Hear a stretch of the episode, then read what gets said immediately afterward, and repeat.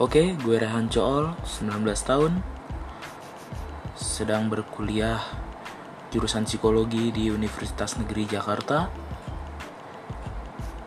Yang membuat gue pengen bikin podcast ini adalah kejenuhan, bosan, dan karena nggak tahu harus ngapain lagi selama PSBB dan masa karantina wabah COVID-19.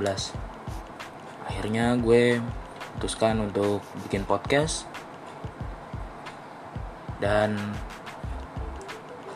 gue bikin podcast juga untuk memenuhi dosis harian ngoceh gue.